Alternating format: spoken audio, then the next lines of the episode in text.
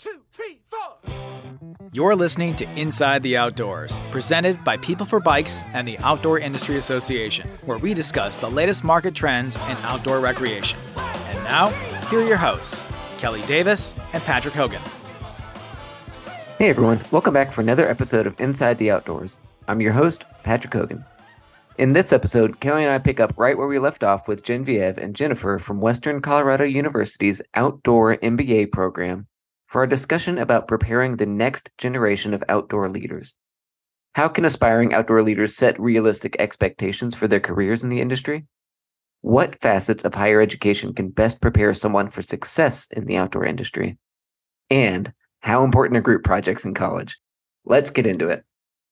For both of you, Genevieve, because I just wanted to say your name once, and Jennifer, if somebody's coming, if somebody wants to to have a career in the outdoors, what are they dreaming about? What are young people dreaming about right now? Because and I have a formula about this, and it's basically you know that there's reality minus perception equals your level of happiness right so if, if your your expectation is you're going to be outdoors all the time and just being able to participate all the time and like when I worked in in snow that I was going to get first tracks every day and I could ski whenever I wanted and I was going to go to all these cool places, which in fact happened. I'm just going to say that.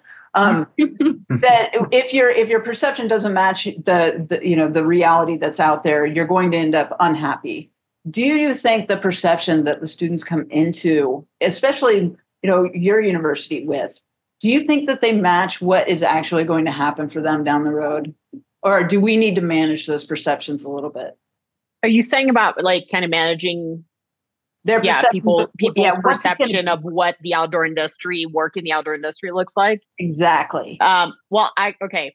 So like I feel like I'm going to do a shameless plug here for some of the work I've done in the past, but a part of my work actually looked at like training and what we call like expectation of work in the outdoor industries not necessarily like all targeted to the outdoor industry, but when I was looking at outdoor behavioral health care. And that's a problem, right? Like, because from one side, I think you have some degrees, some schools, people coming out that are not really told about the reality. It, you know, it's like college is is a fantastic world. Probably why I'm still a professor, right? Because it's so amazing that I just want to stay in school for the rest of my life, right? But the reality is that when you leave college, things hit you very differently. And I don't think we do a super good job at sometime talking about that. Right. So I think that's one of the things. Right. And then the other thing is like perception of like, I'm going to be outdoors all the time. Right. Or I'm going to do, you know, outdoorsy stuff. Right. And, and that has, a, depends a lot what sector of the outdoor industry you pick. Right.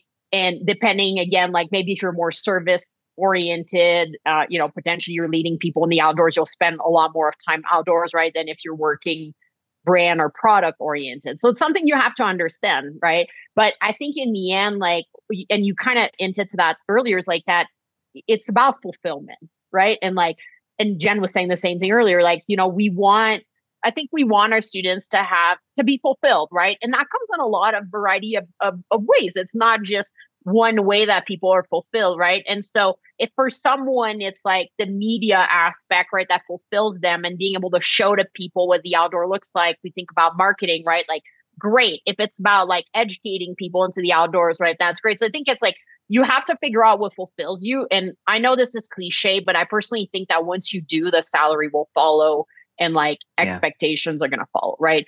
And again, though, I think we need to do a better job at kind of preparing our college students with like the reality of what happens once you like, you know, it's not an automatic, like I get that diploma and then suddenly everything is perfect, right? There is, there's definitely uh having to figure out the world, which I'm still mm-hmm. doing, but me too. I think we all are. Yeah. Me too. all right. Okay, okay. A little bit of change of pace for a second.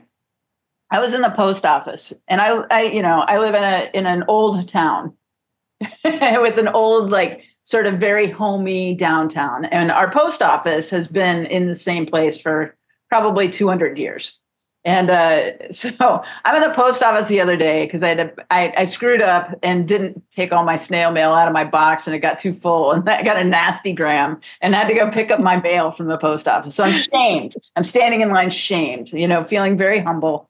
And there are these two there are these two guys behind me, And they start having this conversation. You know, how they struck it up like something about size of envelopes or something. And and one of them said, you know, kids, kids are just lazy. Kids don't want to work.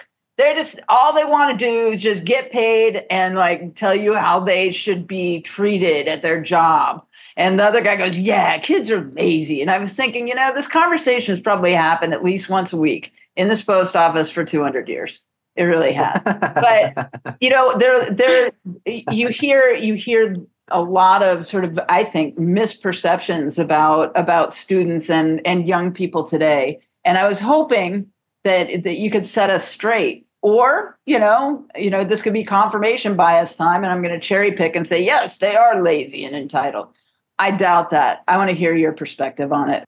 I have mixed opinions about this. I think, particularly with regard to some outdoor industry focused or outdoor recreation focused students, you know, they think about whatever their passion is. And if they're really passionate, they've been doing that for a long time and they tend to focus on their more recent experiences that have just been really wonderful and fulfilling.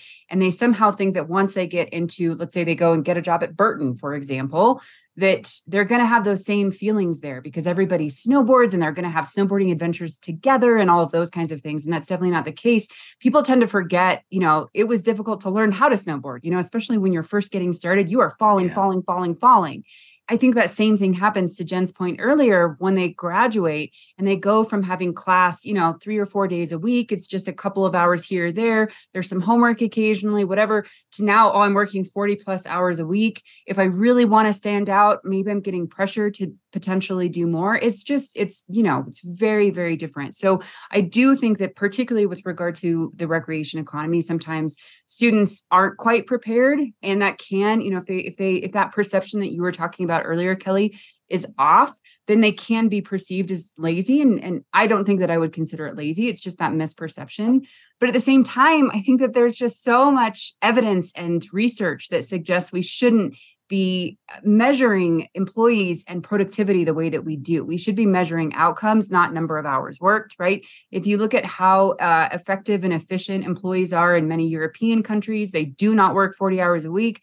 They're far happier, they're more productive, they're doing great. Those economies are doing great, right? Like why? Why do we, you know, I mean the reasons that we have a Monday through Friday 9 to 5 is is just, you know, it's like daylight savings time. Like let's just get rid of this. Let's get rid of this. this well, you know, what, I want to have a whole nother podcast episode on that. Just so do I. Yeah. So do I, because yeah. I'm gonna take I'm take the counterpoint on that, by the way. I love daylight savings time. And you're all going to see me by then. end of the It's dark outside your window right now, Kelly. Die or are injured. Sunset. It's it's yeah. bad. It's a horrible. Let's go. Let's uh, episode number three or four, I'll whatever. Probably lose the debate, but daylight saving. I think we should do a change my mind. I mean, you. I think there we go. I'm I am ready. Bring it. yeah, I think really, honestly, it's you know the the world of work sucks out. It's hard out there, and I mean, you can have the best, most fantastic job in the world, and sometimes it just sucks, no matter what. And so I mean, sometimes it's when I'm talking to young people that are entering the job market, yeah, sometimes I think that their perception of what it's going to be like, especially getting like, you know, dream job or or whatever it might be, that it's going to be it's you're, going to find fulfillment and happiness all the time. And the truth is it's a grind a lot of time. A lot of the time and and it's, you know, this is maybe this is the product of of capitalism, Patrick, that, you know, you just have to do what you've got to do. I mean, we're trading we're trading a skill set for money yeah. and they're going to try and be for eight hours a day if somebody owns my brain that's not me how does that feel I mean, that doesn't oh, feel great at the fun time. analogy. It is. Man, I don't know. True, they do. They do. I'm like required to tell them whatever happens mm-hmm. in my brain. Sometimes they're shocked. But I know, if I start telling my the idea is that yeah, yeah, I mean, work work is sometimes work, you know, and and that sometimes you're especially when you're just starting out um, you're going to have to do things that aren't super fun all the time. I mean for instance and i'm going to this just to add a human story to it you know I, I bragged about first tracks and being able to ski all the time. You know how the reason i got to do that was because i took a minimum wage job that required me to get up at four in the morning every saturday yeah. and sunday for the whole winter and never be late by the way and clock in and clock out and like sometimes it was 15 degrees out and i had to walk that resort and put out flyers and my hands froze and i hated it right that sometimes the job is oh. it's not always fun yeah. but then again you know i'm at the top of the mountain at 7 30 a.m and it's me and Yeah. a couple of ski patrol, and that's that's pretty awesome. But Yeah. sometimes you know it's it's the a job is a job is a job, and um, I don't think I don't think young people are lazy. The in, interestingly, I get calls all the time from young people that are entrepreneurial. They're interested in starting a company and, and they've got the next great product idea because them and their friends dreamed it up. And Yeah. it is possible to to really blaze a pathway in outdoor that way too. And that's even bolder because you're that's not a job, that's life.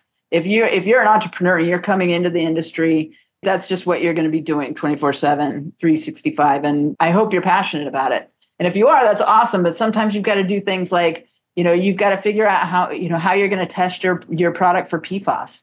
That doesn't sound like very much fun, does it? Um, you're going to have to figure out where the bottlenecks are in your supply chain. That doesn't sound like fun. You've got to figure out if your contract manufacturer is is um, is adhering to the social justice requirements in their contract, right? That sounds fun to that me. doesn't sound like that. And somebody there's somebody that thinks everything's fun. Like Yeah. I find visualizing visualizing data super fun. Nobody else Me does. too. yes. I do Yeah. too. This this I mean, might be the right group Pick for the wrong actually. group. yeah, yeah. But you know, I think I think that I I just want to say also just for the record that I don't think young people are lazy. I think there's maybe two things here. One, if there's a misalignment with work and you're not happy in what you do, or you know, and I'm not saying that like you always have again like everything has to be perfect, right? But you know, if if it's a total misalignment, you likely you're not going to give your best, right? Like that's one thing that we know. And then I think like college students or young people or like the workforce. Like you have some people that are amazing in your organization that do great, do their job, go above and beyond, right? And then you got some people that probably regret that you've hired, right? Not not in mine. But eh, you know, I, I'd say that maybe there's a little bit of that, right? Where it's like, so when I think about my college students or my previous college students, like some of them are amazing, right? And others like need to keep maturing and, and learning things, yeah. right? right. Yeah. What I didn't know about the college group project is that it really wasn't about the group project. It was about learning about the group project and the dynamics around group projects. Oh, was yeah. really valuable. Yeah. Yeah, it's a Because leadership there was always lesson, that is what it person. Yeah, There's and you know, free I- riders in every group.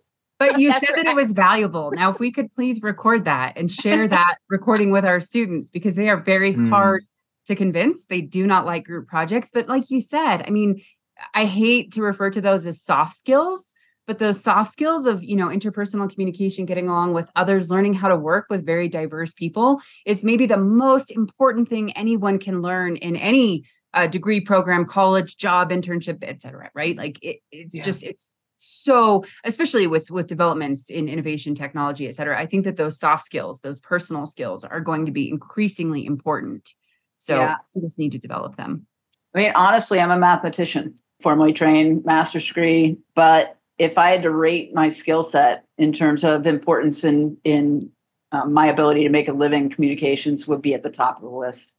Yeah. Um, if I wasn't good enough at communicating my ins- the insights that come out of my analyses, I'd be dead in the water. No one would listen to a thing I say, and the, the world is full of researchers that have that problem. It's full. Yes. Patrick does a great job too. That's why we hang out in this podcast together.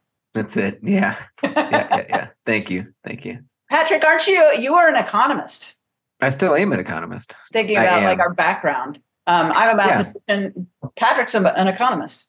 Yeah, but I, you know, everything that we said, I, I agree with. Like all the soft skills are super important, and and you know, even some of the organizational stuff that students can learn in college, like how to how to run a meeting or how to work in a group project. Um, a lot of my role entails coordinating an industry subcommittee.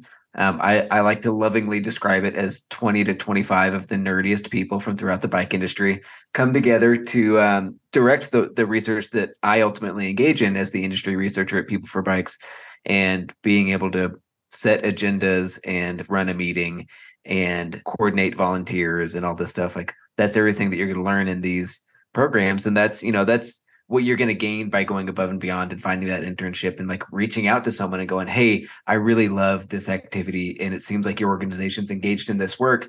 What can I do to like just better understand what it's going to be like to work in this industry? Can I, you know, have an, talk about an internship or can I volunteer in some way? Or like we, we even have, um, a, a team of like OpenStreetMap GIS experts who sort of like volunteer for people for bikes doing some work on our business bicycle network analysis tool.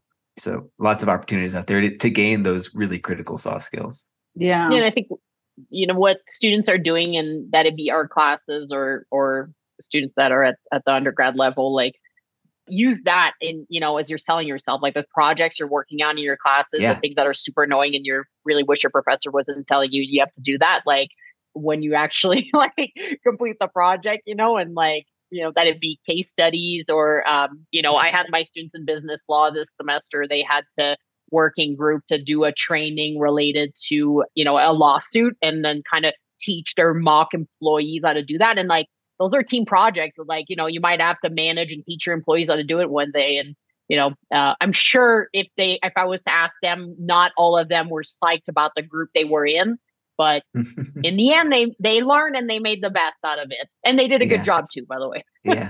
And I- i'm also thinking of experiences like we had a, uh snowboard club at my undergrad university and and even little things like having some leadership role in an outdoor recreation focused club or organization that's going to gain that experience you're going to gain that experience from that and then communicating that to that future employer or whoever it may be that's critical if, if i know that someone can organize an event and successfully get people to that event that's a huge skill that not everyone has Mhm. That's that's kind of a big ask, Patrick. Run an event. What? Let an event? Run an event. No, no. Well, you know, I'm thinking of like there there was one snowboard getaway every semester or something like that. And I was like, okay, if you can Right. just find an Airbnb, if you can get 30 people to the mountain safely and you can have no incidents, you know, like that that's the base level competency that I think uh, really helps you out once you start building upon that and and working towards that eventual career in outdoor. Yeah. yeah all these little experiences count um this morning i was actually talking with, we had some speakers that were uh in our school business that were there and they're all graduates from the program and one of them was talking how she when she was in college she started a nonprofit related to like solar panels and it's been like a huge thing for her like now she puts that on her resume you know and like while she's not as involved with it anymore like just the fact that you know she did this college project like has opened up all these doors for her um, you know, and it's funny how these little things we don't think about, like it, joining clubs, you know, and like Mhm. helping like a professor prepping something, you know, and um, you know, doing some community work, like all these things add up, right? It's not just classwork and and your paper and your degree, and, and you know, it's really kind of like branching out and doing a variety of things that will help you one figure out what you want to do and two be more marketable. No doubt. Well, on the hiring side, you know, there are very few jobs that I've ever taken in which I didn't have to do some kind of a personality test before they hired me. I don't know. Oh, maybe yeah. that's just, maybe that's just me. I don't know. But like it, when I when I, went to, when I went to work, I love the idea that it's just you. It might be. oh no, give this lady a test. We, Hang have on. to- we need to test her. Um, I know they don't do that in higher ed. So yeah, they they waited until after David Ingemie. Actually, the only one I had to I had to wait on David Ingemie, who was who's the the head of the snow sports um, trade association for about forty years. He hired me, and I had to do a handwriting analysis.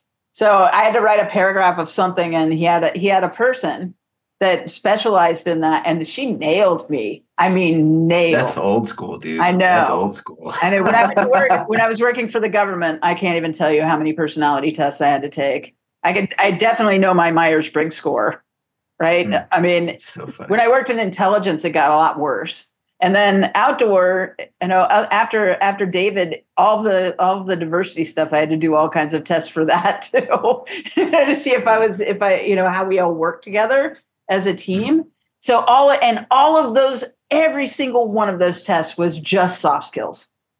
So when I think about like how you fit into a team and how much time I've spent with organizations figuring out how the team works together, learning how to communicate better, working together. And sometimes, yeah, you don't like the people you work with. You you better fi- figure out how to put that on the shelf and be civil and work together. Maybe we've lost some of those skills in America right now, but my goodness, they are super important. Way more important, yeah, to me than than you know knowing knowing how to calculate a p value. Well, but let me let me just say that at least my experience in outdoor has been that everyone here is so passionate about the outdoors that it's it's easy to work together because you have so much in common and you all have the same drive to to be stewards of whatever activity and and that sort of like common goal has brought all of my teams together more than teams that I've been a part of that are outside of the outdoor industry. Maybe that's my n of one experience, but I think morale is typically higher in outdoor than it is elsewhere. How about that?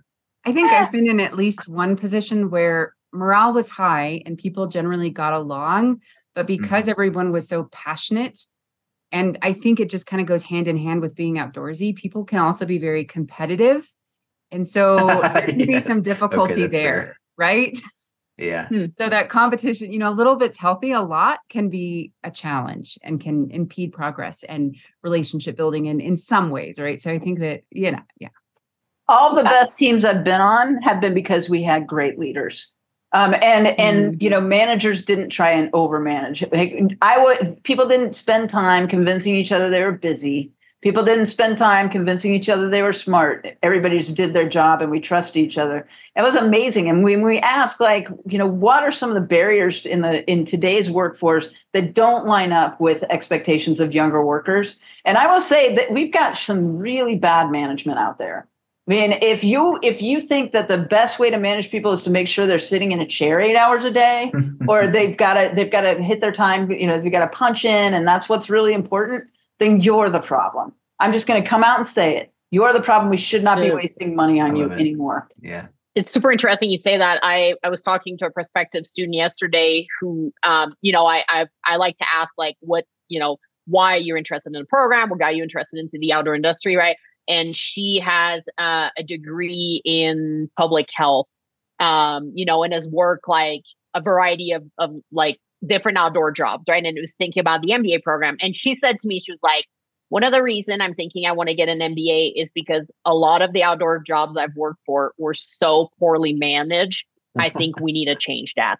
Right. Like she was very okay. passionate that that was the reason she wanted to get an MBA was because of the experience she's had with managers. Right. Um, and I, I don't know that, that, you know, I don't know that it's representative of the outdoor industry. Right. Like I think one of the things I was telling her was how I think because the outdoor industry is growing so much, right, and there's more formal education, I think that's changing, right? Like maybe the more like from the hip, I'm going to start my outdoor business, you know, and not have like not know anything and just hope I'm it's going to work out. Like I think we're getting away from that. Hopefully, we're not losing the essence, right? But anyway, so so when I think people think about like I'm going to go work in the outdoor industry, does that look like? Hopefully, management is better and hopefully with a better education programs we're getting better leaders out there right yeah i i definitely think that that's that that's true and you know when you think about how how your organization is structured and how you make money i mean there's going to come a time when you recognize that you're wasting money on that and that if somebody isn't isn't managing appropriately to outcomes and it you know when you treat your workforce like you don't trust them guess what's going to happen? Right? It's it, this these are like easily you know you could you could easily show them three articles from harvard business review that says what you're doing here is wrong and they'll still continue to do it. It's time to to raise that as an issue in all industries. It's yeah. not i mean this is it, this is true in outdoors true in retail it's true in just about every industry. And i mean that's i think that transition is coming but there are people that are protecting their jobs right now i mean i feel i feel kind of bad for them and covid really pushed that Mm. So yeah, just a just an issue to think about. And you know, you're just as likely to run into a bad manager in any industry. Is my point. Right? That could that's happened to me in just about in. I've had maybe four bad managers in my whole life, and it, it gets pretty easy to recognize what's going on there. And you know, the problem yeah. with that is that they completely demoralize a workforce and and strip them of any hope of innovation or creativity or actually doing a great job. It's just never going to happen with a team like that. So, and if you if you've got a whole bunch of middle managers, maybe you need to review what they're doing because they not only are they they're just basically flushing money down the drain. And when I think about like fundamental skills, I was thinking, you know, there is a question that I tend to ask in an interview because I'm, I can, it's just my one asshole question, right? It's what's 20% of 90? And I just want to look at their face while they figure that out because I can, I want to see the squirrel run in their head for a second. Mm. It's been very effective for me. Ooh, I, I got one for you. And this one's framed as a, um, like a brain teaser, but it's really, you know, a math mathematics or statistics question. And maybe we maybe we can end on this one. This can be the cliffhanger and folks can Okay. like email in their response. But if you can imagine a pond, right? And there's a lily pad in the middle of the pond, and every day it doubles in size. On the 50th day, it covers the whole pond. On what day does it cover half the pond? I'm I'm not going to give any hints. Can I give a hint? Yeah. It happens quickly. Yeah, yeah, yeah. that's it. It, it it's day 49, right? Because it doubles every day. But there are a lot of a lot of folks that are really wanting to impress but don't do the math, go like, oh, day 25. Or some folks just completely shut down and have told me like I have no idea.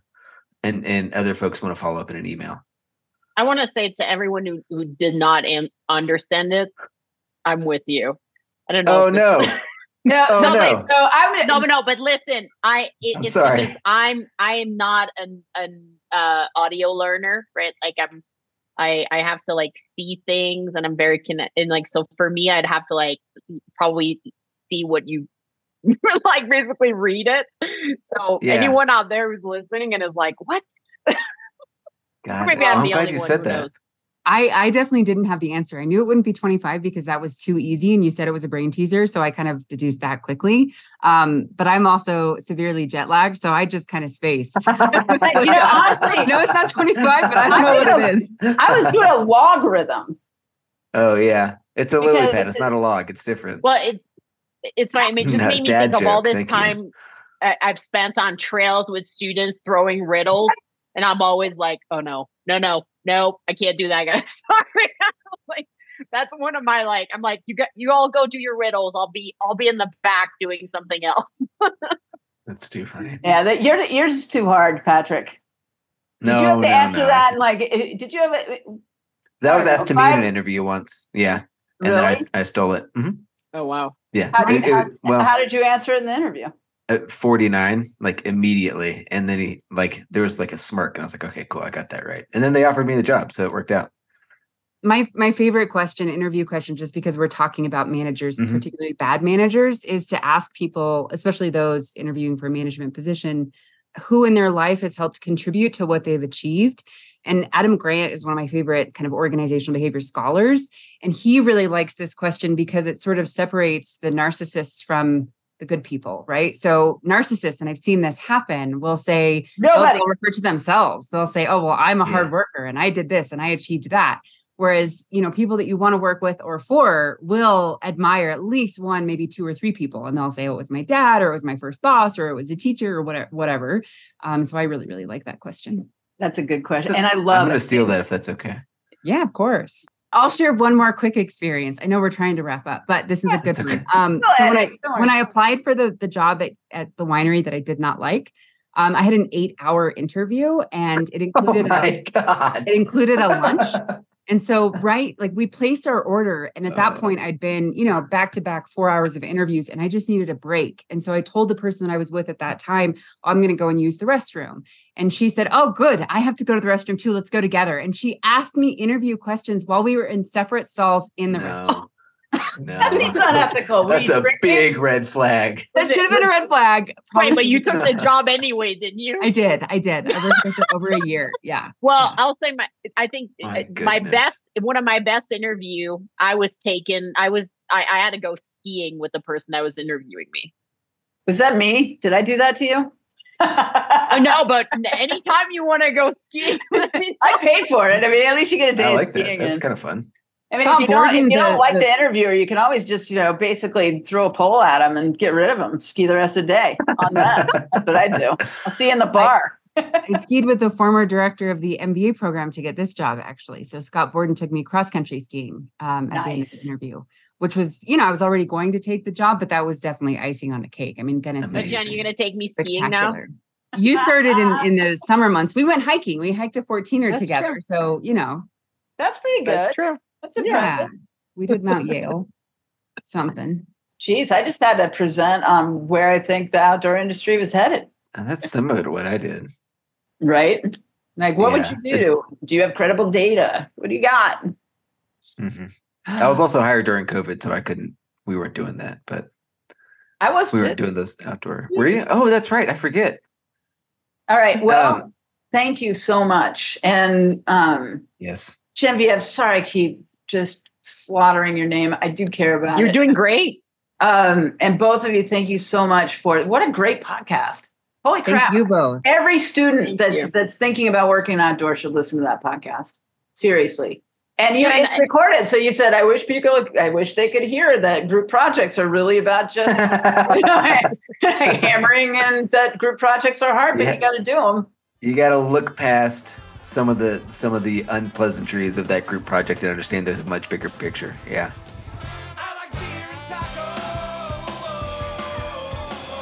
Thanks for listening to Inside the Outdoors, presented by People for Bikes and the Outdoor Industry Association. We'll see you next time.